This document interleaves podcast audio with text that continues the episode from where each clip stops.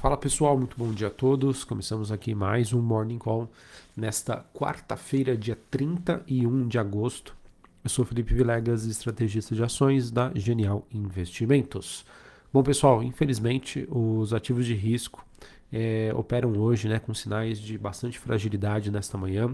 Não temos um sinal único, tá? É importante dizer que algumas bolsas sobem, outras caem, mas uma coisa fica mais evidente, tá? O destaque de queda pra, para o movimento aí do petróleo, é, petróleo negociado em Nova York, operando com queda de mais de 3%, ele que volta a ser negociado na faixa dos 88 dólares o barril. Já já a gente fala um pouquinho mais sobre isso. É, em relação aos futuros norte-americanos, a gente tem o S&P subindo 0,07%, Dow Jones queda de 0,10% e a Nasdaq subindo 0,5%. É, no caso, né, seguem no radar do, do, investidor as questões de uma política monetária mais restritiva, com o objetivo aí de combater a inflação e que obviamente possa prejudicar a economia global. Esse é o contexto que a gente já vem comentando com vocês já há bastante tempo. Em relação à Europa, pessoal, é onde a gente tem os movimentos mais intensos de queda, de baixa. A Bolsa de Londres caindo 1,25 neste momento, Bolsa Francesa recuando 0,8 e a Bolsa de Frankfurt na Alemanha queda de 0,5%. É, em relação à Europa, pessoal, a gente teve nesta manhã a divulgação da inflação da zona do euro, que teve uma aceleração para outro nível recorde, tá? em termos de comparação ano contra ano a inflação é, lá na zona do euro, comparando agosto de 2022 com agosto de 2021, teve uma alta de 9,1% e veio um pouco acima das expectativas. O mercado que esperava uma alta de 9%. Obviamente que é, esse dado né, fortalece o argumento é, de que o Banco Central Europeu vai sim considerar um aumento mais expressivo da taxa de juros por lá é, lembrando que o Banco Central Europeu se reúne na próxima semana para decisão sobre política monetária. E só para vocês entenderem, pessoal, o que, que é esse efeito da, da inflação é, na Europa, eu peguei um relato tá, no Twitter, eu não tenho como verificar a veracidade tá, desse dado, mas levando em consideração o número de curtidas, a relevância da pessoa também que postou isso, eu acredito que possa ser verdade. E mesmo que esteja até mesmo um pouco exagerado, eu acho que faz sentido aí os dados que foram apresentados. É, foi um post em que ele colocou, né? Minha mãe, ela é dona de um pequeno café é, em Leicester, perdão, uma cidade né, no, no, Reino Unido, e a sua conta de eletricidade acabou de saltar de 10 mil libras, que dá mais ou menos do, 12 mil dólares por, por ano, para 55 mil libras, ou seja, 64 mil dólares por ano. Imagina você, né, empresário, dono de um estabelecimento. Vamos trazer isso, por exemplo, a reais, né?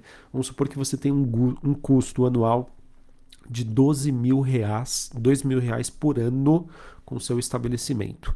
E que agora esse custo salta de 12 mil reais para 64 mil reais. É, levando em consideração que a gente está passando por um, um processo né, de é, de diversas questões globais, economia enfraquecendo, ou seja, o seu custo de energia ele mais do que quintuplica, né? ele, ele multiplica por 5, ao mesmo tempo que a sua demanda muito provavelmente não vai acompanhar esse processo, já que a inflação está atingindo todo mundo, né? toda a população, e as pessoas serão cada vez mais seletivas na hora de, obviamente, colocar ali consumo, enfim. Então vejam o tamanho do impacto da inflação que está causando aí na zona do euro e que muito provavelmente vai é, levar aí a quebra, ao fechamento de muitas pequenas empresas por lá, tá? E obviamente que acaba tendo aquele efeito cascata, por isso que a gente segue, infelizmente, aí tão negativo sobre as expectativas em relação à economia europeia. Beleza? Bom, pessoal, sobre a agenda de hoje. É, nos Estados Unidos, a gente tem a divulgação dos dados de ADP, variação de empregos, referentes ao mês de agosto. Esse dado vai ser publicado hoje às 9h15 da manhã. Ele que sofreu uma alteração na sua metodologia. Então vamos ver como vai ser divulgado esse dado. Lembrando que na próxima sexta-feira teremos a divulgação dos dados sobre o mercado de trabalho nos Estados Unidos, o famoso payroll. Ainda nos Estados Unidos, às 10h45, teremos a divulgação do PMI de Chicago e nós teremos ao longo do dia diversos presidentes aí do Fed é, regionais discursando. A gente vai ter o presidente do Fed de Cleveland, ela que deve é, se comunicar com o mercado hoje às 9 horas da manhã, é, e também o presidente do Fed de Atlanta, que fala hoje às 19h30. Vamos acompanhar.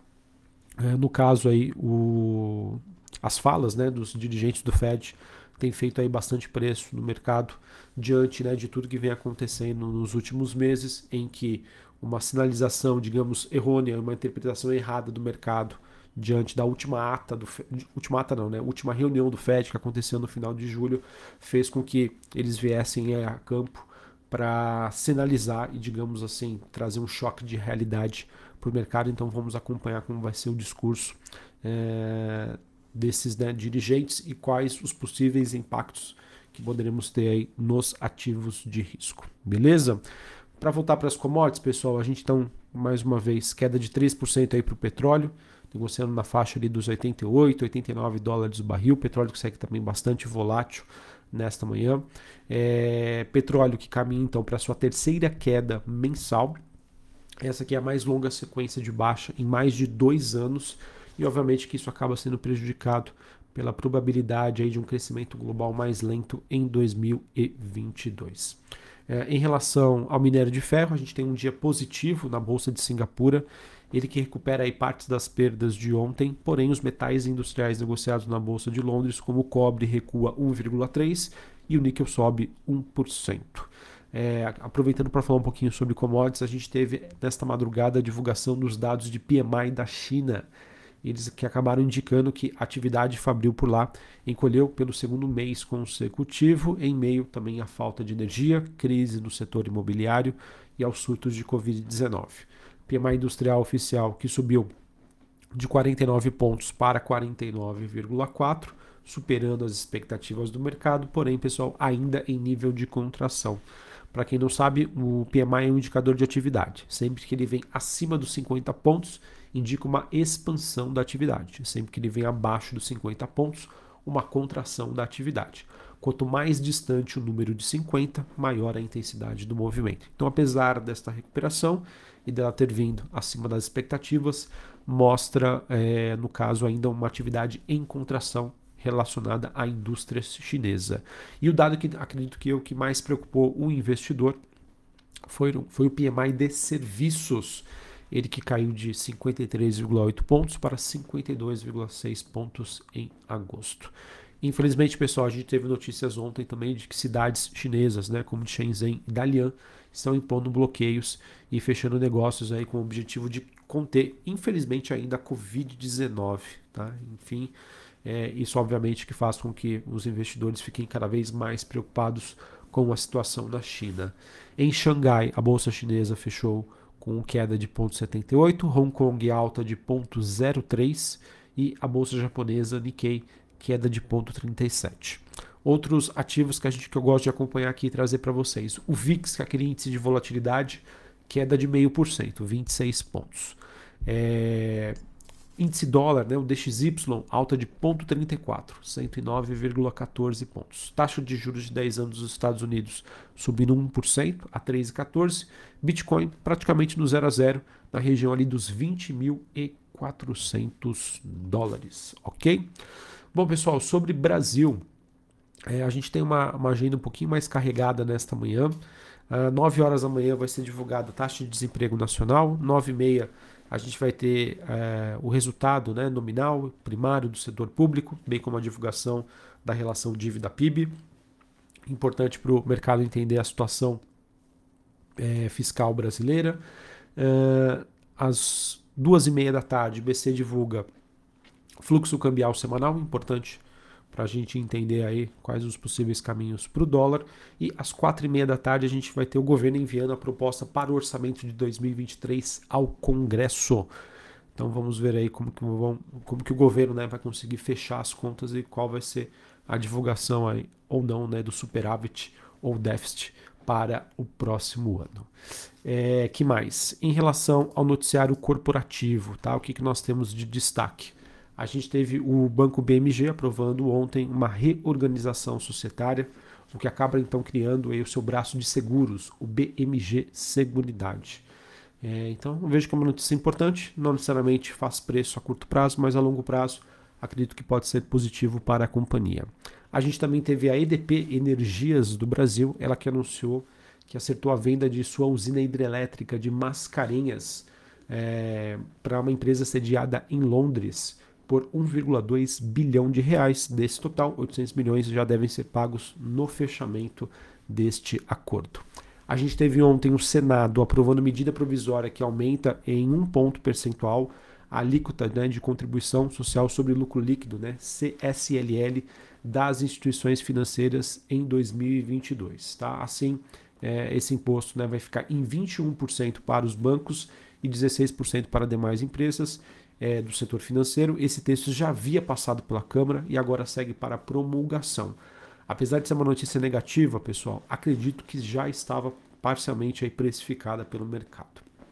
Também tivemos a IBRE comunicando né, que anteontem, né, no dia 29 de agosto, através de um acordo extrajudicial, em que as empresas proprietárias, proprietárias e controladas do empreendimento Casa Shopping, né, entre aspas, decoração, se comprometem a pagar 100 milhões de reais à companhia para encerrar ações judiciais entre as partes. Esse era um processo, pessoal, que já existia há quase 20 anos. Então, enfim, notícia, acredito eu, positiva para IRB. Maravilha? Bom, pessoal, acho que era isso que eu tinha para passar para vocês em termos de notícia uh, em termos de movimentações globais, um dia um pouco mais tenso, né, sem uma direção única. Importante dizer que ontem a gente começou com uma carinha melhor, mas durante o dia a gente acabou tendo aí um pregão de maior adversidade. Vamos ver aí como que o mercado se comporta hoje. É, lembrando, ontem Ibovespa acabou tendo um desempenho bem pior do que os seus pares globais, influenciado né, por essa expectativa de subida de juros nos Estados Unidos e também queda das commodities. Hoje, mais um dia negativo aí para as commodities, mais um dia de notícias negativas sobre a China. Então, acredito que isso, de certa maneira, é, deva continuar a pressão sobre os ativos brasileiros. Tá bom? Então, enfim, vamos acompanhar. Mercado bastante volátil.